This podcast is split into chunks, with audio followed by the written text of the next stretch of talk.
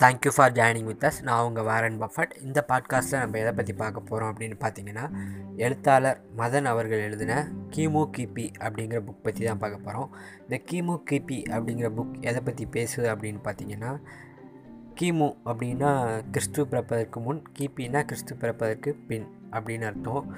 இந்த கிமு அந்த காலகட்டங்களில் நடந்த உலகத்தோட முழு வரலாற்றையும் ஒரு அப்படியே ஒரு கதை வடிவில் ரொம்ப அருமையாக நமக்கு தொகுத்து கொடுத்துருக்காரு இந்த புக்கில் மதன் அவர்கள்.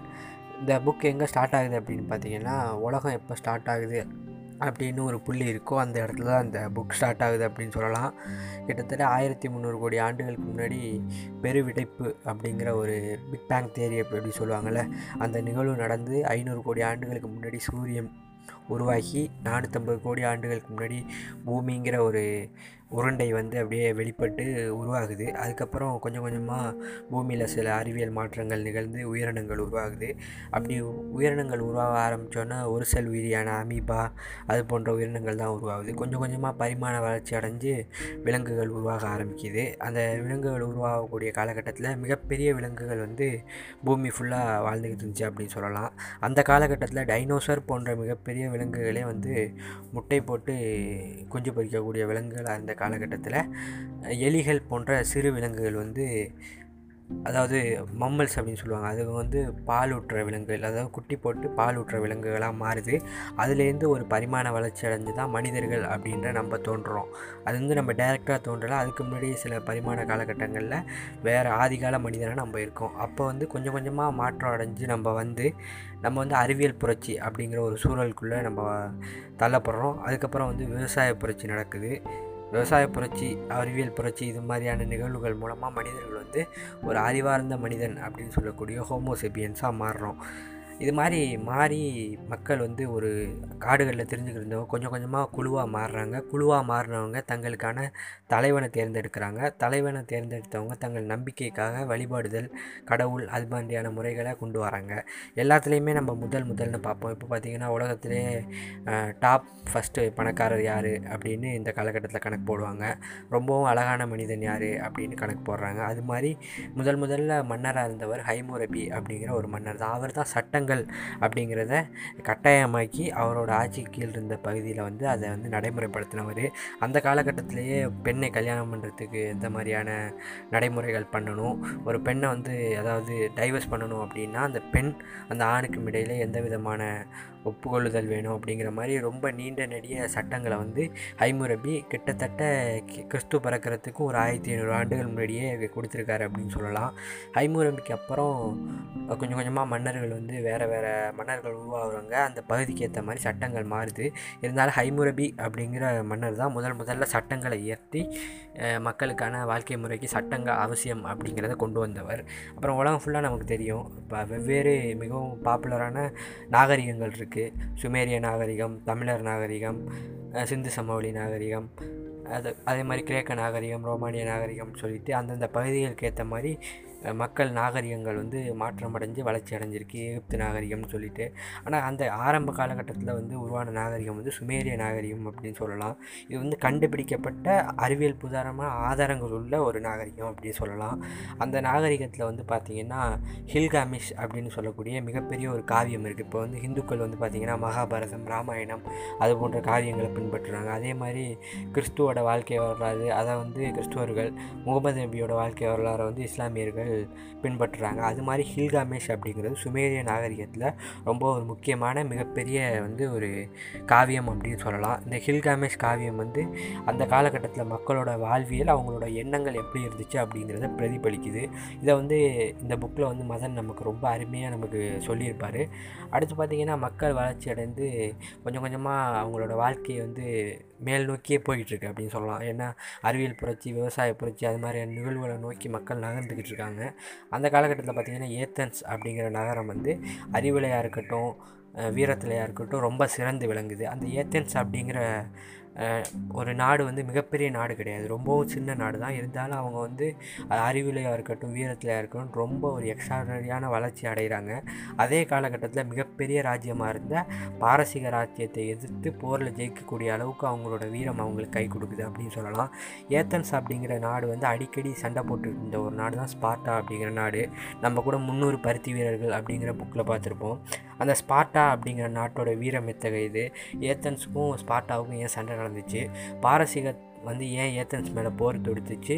அந்த போரில் எப்படி வந்து ஏத்தன்ஸ் ஜெயிச்சிச்சு அப்படிங்கிறதெல்லாம் ரொம்ப அருமையாக வந்து இந்த புக்கில் மதன் நமக்கு சொல்லியிருப்பார். அடுத்து பார்த்திங்கன்னா முக்கியமான நாகரிகமாக இருக்கக்கூடிய எகிப்து. எகிப்தில் வந்து அந்த காலகட்டத்தில் மக்கள் எவ்வாறு வாழ்ந்தார்கள்? அந்த காலகட்டத்தில் இருந்த ஆட்சியாளர்கள் வந்து எகிப்தில் வந்து கடவுள்கள் வந்து இப்போ இந்துக்கள் இல்லை மாதிரி ஒரு அதிகபட்சமான கடவுள்களை வந்து எகிப்து மக்கள் வணங்கினாங்க அப்படின்னு சொல்லலாம். அவங்களோட பழங்கால படங்களில் கூட நமக்கு பார்த்தா தெரியும். நாய்கள் இருக்கும் பூனைகள் இருக்கும். அது மாதிரியான எல்லா விதமான விலங்குகளையும் வணங்கக்கூடிய மக்களாக தான் வந்து எகிப்து மக்கள் இருந்தாங்க. எகிப்து மக்கள் வந்து தங்களோட நினைவு சின்னங்களாக இருக்கக்கூடிய இன்றைக்கும் நம்ம வந்து பார்த்து வியக்கக்கூடிய பிரமிடுகள் அப்படிங்கிறத எப்போ கட்டினாங்க எப்படி கட்டணும்னு அவங்களுக்கு என்ன தோன்றுனுச்சு அப்படிங்கிறதும் மம்மிக்கள் பதப்படுத்துகிறதும் அப்படிங்கிறது வந்து எகிப்தோட ஒரு தனித்தன்மை அப்படின்னு சொல்லலாம். அவங்களோட இன்னமும் அவங்களோட பேரை வந்து உலக ஞாபகம் வச்சுக்கிறதுக்கு இந்த மம்மிகள் பிரபீடுகள் வந்து ரொம்ப முக்கியமான விஷயங்கள். அந்த பதப்படுத்துகிற முறையை வந்து எகிப்திய மருத்துவர்கள் எப்படி கையாண்டாங்க அப்படிங்கிறதையும் நமக்கு ரொம்ப அருமையாக அந்த புக்கில் சொல்லியிருப்பார். அடுத்து பார்த்திங்கன்னா நம்ம இந்தியா. இந்தியாவில் ஃபஸ்ட்டு மிகப்பெரிய ராஜ்யம் அப்படின்னு பார்த்தீங்கன்னா மௌரிய பேரரசு. மௌரிய பேரரசை தோற்றுவிச்சவர் வந்து சந்திரகுப்த மௌரியர். அவருக்கு வந்து துணை புரிஞ்சவர் வந்து சாணக்கியர் அப்படின்னு சொல்லுவாங்க. அந்த அதே காலகட்டத்தில் தான் ஏத்தன்ஸில் வந்து கிரேக்க மாவீரன் அப்படின்னு சொல்லக்கூடிய அலெக்சாந்தர் வந்து போர் தொடுத்து வந்தார் இந்தியாவுக்கு. இந்தியாவுக்கு போர் தொடுத்து வந்த அவர் வந்து அம்பி அப்படிங்கிற இந்திய மன்னருக்கு எதிராக போர் தொடுத்து இந்தியாவில் ஓரளவு வெற்றியப்பட்டுட்டு திரும்பி போகும்போது அவர் வந்து ஒரு நோயினால் பாதிக்கப்பட்டு இறந்துட்டார். அவர் வந்து யாரோட மாணவர் அப்படின்னு பார்த்தீங்கன்னா அரிஸ்டாண்டில் அப்படிங்கிற ஒரு தத்துவ ஞானியோட மாணவர். அந்த அரிஸ்டாட்டில் அப்படிங்கிறவர் வந்து யாரோட மாணவர் அப்படின்னு பார்த்தீங்கன்னா பிளாட்டோ அப்படிங்கிற ஒரு தத்துவ ஞானியோட மாணவர். அந்த பிளாட்டோ அப்படிங்கிறவர் யாரோட மாணவர் அப்படின்னு பார்த்தீங்கன்னா அவர் வந்து ஒரு தத்துவஞானியோட மாணவர். அது வந்து நீங்கள் இந்த புக்கை படித்து கற்றுங்க இது எப்படின்னா ஒரு உலகத்தையே ஆளக்கூடிய அளவுக்கு நிலப்பரப்ப ஆண்ட அந்த அலெக்சாந்தர் அப்படிங்கிற மன்னர் வந்து ஒரு முக்கியமான தத்துவ ஞானியோட வழிவந்த மாணவர்களோட மாணவன் அப்படிங்கிறத நம்ம இந்த இடத்துல பார்த்து தெரிஞ்சுக்கணும். ஒரு உலகத்தையே வெல்லக்கூடிய அளவுக்கு அந்த மன்னர் வந்து தன்னோட வீரத்திலையும் தன்னோட படையை நடத்தி ஒரு நிர்வாகத்திலையும் தன்னோட திறமையை நிரூபித்தார் அப்படின்னா அந்த தத்துவ ஞானி அதாவது முதல் தத்துவ ஞானியோட ஏதோ ஒரு சொல் வந்து அவரோட ஆசிரியர் மூலமாக அலெக்சாந்திரை வந்து அடைஞ்சிருக்கு அப்படிங்கிறதையும் நமக்கு ரொம்ப அருமையாக மதன் வந்து இந்த புக்கில் சொல்லியிருப்பார். அடுத்து பார்த்திங்கன்னா இந்திய கலாச்சாரம் அப்படிங்கிறது வந்து எப்போ வளர்ச்சி அடைஞ்சி அப்படின்னா ஆரியர் வருகைக்கு அப்புறம் தான் அப்படின்னு ஒரு கூற்று இருந்துச்சு. ஆனால் அது கிடையாது அப்படின்னு நிரூபித்தது எது அப்படின்னு பார்த்தீங்கன்னா சிந்து சமவெளி நாகரிகம். சிந்து சமவெளி நாகரிகம் அப்படிங்கிறது ஆரியர் வருகைக்கு முன்னாடியே இந்தியாவில் ஒரு வந்து ஒரு மிகப்பெரிய கலாச்சாரம் வந்து வாழ்ந்திருக்காங்க அப்படிங்கிறத வந்து இந்த அறிவியல் ஆராய்ச்சி மூலமாக கண்டுபிடிச்சாங்க. அது வந்து ஆரியர் வருகைக்கு அப்புறம் தான் கொஞ்சம் கொஞ்சமாக உடஞ்சி அது இல்லாமல் ஆணுச்சு அப்படின்னு ஒரு கூற்று இருக்குது அது ஆரியர்கள் போர் தொடுத்து வந்ததுனாலயா? இல்லை வெள்ளம் சூறாவளி அது போன்ற காரணங்கள் அப்படின்னு சொல்லிட்டு பல்வேறு காரணங்கள் இருக்குது அது எல்லாத்தையுமே ரொம்ப அருமையாக வரலாற்றோட பக்கங்கள்லேருந்து நமக்கு ரொம்ப அருமையாக வந்து மதன் வந்து இந்த புக்கில் சொல்லியிருப்பார். அடுத்து பார்த்திங்கன்னா உலகம் ஃபுல்லாக இருக்க மிகப்பெரிய ராஜ்யங்கள் அப்படின்னு சொல்லக்கூடிய ரோமானிய ராஜ்யம் கிரேக்க ராஜ்யம் அப்புறம் வந்து நம்ம இந்தியாவில் இருந்த அசோக பேரரசு. அசோகர் வந்து முக்கியமான இந்திய அரசர்களில் ஒருத்தர். நம்மளோட தேசிய கொடியில் கூட அசோகரோட சின்னத்தை தான் நம்ம பொறிச்சிருக்கோம். அசோகர் அப்படிங்கிற அந்த மன்னர் வந்து பெரும் போர் செஞ்சார். அதான் கலிங்கத்து போர். அந்த கலிங்க போரில் கிட்டத்தட்ட ஒரு ஒன்றரை லட்சம் வீரர்களை வந்து கொன்னதுக்கப்புறம் அவருக்கு அந்த எங்கே பார்த்தாலும் பிணம் அப்படிங்கிறத பார்த்து கொஞ்சம் மனம் வந்து மாறி இனிமேல் நான் இது போன்ற செயல்களை செய்ய மாட்டேன் அப்படின்னு சொல்லி ரோடுகளில் வந்து மடங்கள் கட்டுறதா இருக்கட்டும் மரங்கள் வைக்கிறது குளம் தோன்றது அப்படின்னு சொல்லிட்டு ஒரு எடுத்துக்காட்டான ஒரு மன்னராக மாறினார். எல்லா மன்னரும் பண்ணிக்கிட்டு இருந்த விஷயத்துலேருந்து கொஞ்சம் மாற்றம் அடைஞ்சு வேறு விதமாக செஞ்சதுனால தான் இன்ன வரையும் நம்ம வந்து அசோகரை போட்டுருவோம் அசோகரோட தன்மை எப்படி இருந்துச்சு அவரோட ஆட்சி முறை எப்படி இருந்துச்சு அப்படிங்கிறதெல்லாம் இந்த புக்கில் மதன் ரொம்ப அருமையாக சொல்லியிருப்பார். இந்த புக் வந்து எந்த இடத்துல முடியும் அப்படின்னு பார்த்தீங்கன்னா கடைசியாக கிறிஸ்து பிறந்தார் அப்படின்னு சொல்லி தான் முடிச்சிருப்பார்.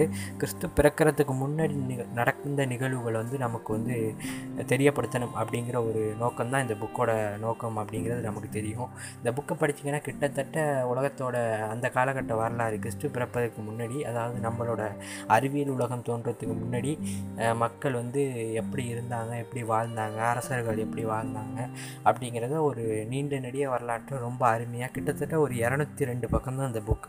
ரொம்ப அருமையாக சொல்லியிருப்பார். நான் வந்து இந்த புக் படிக்க ஒரு ஆனதே ஒரு மூணு நாள் தான் அப்படியே சொல்லலாம். ரொம்ப அருமையாக சொல்லியிருப்பார். நீங்கள் படித்து பார்த்தாலே தெரியும். வாங்கி படிங்க. ரொம்ப சூப்பரான ரொம்ப ரொம்ப சூப்பரான புக்கு வந்து இந்த புக்கு படித்தாலே உங்களுக்கு உலகத்தோட வரலாற்றில் ஒரு கால்வாசி நம்ம தெரிஞ்சுக்கிட்டோம் அப்படிங்கிற மாதிரி உங்களை ஃபீல் பண்ண வைக்கிற ஒரு புக் தான் அந்த புக் மதனோட எழுத்துக்களை பற்றி அவரோட வேறு வேறு புக் படித்தவங்களுக்கு தெரியும். ரொம்ப சுவாரஸ்யமாக வந்து இந்த புக்கை நகர்த்திக்கிட்டு போயிருப்பார். படிக்கிறப்போ உங்களுக்கு போர் அப்படிங்கிற விஷயமே இருக்காது. ரொம்ப சூப்பரான ரொம்ப அருமையான புக் வாங்கி படிங்க.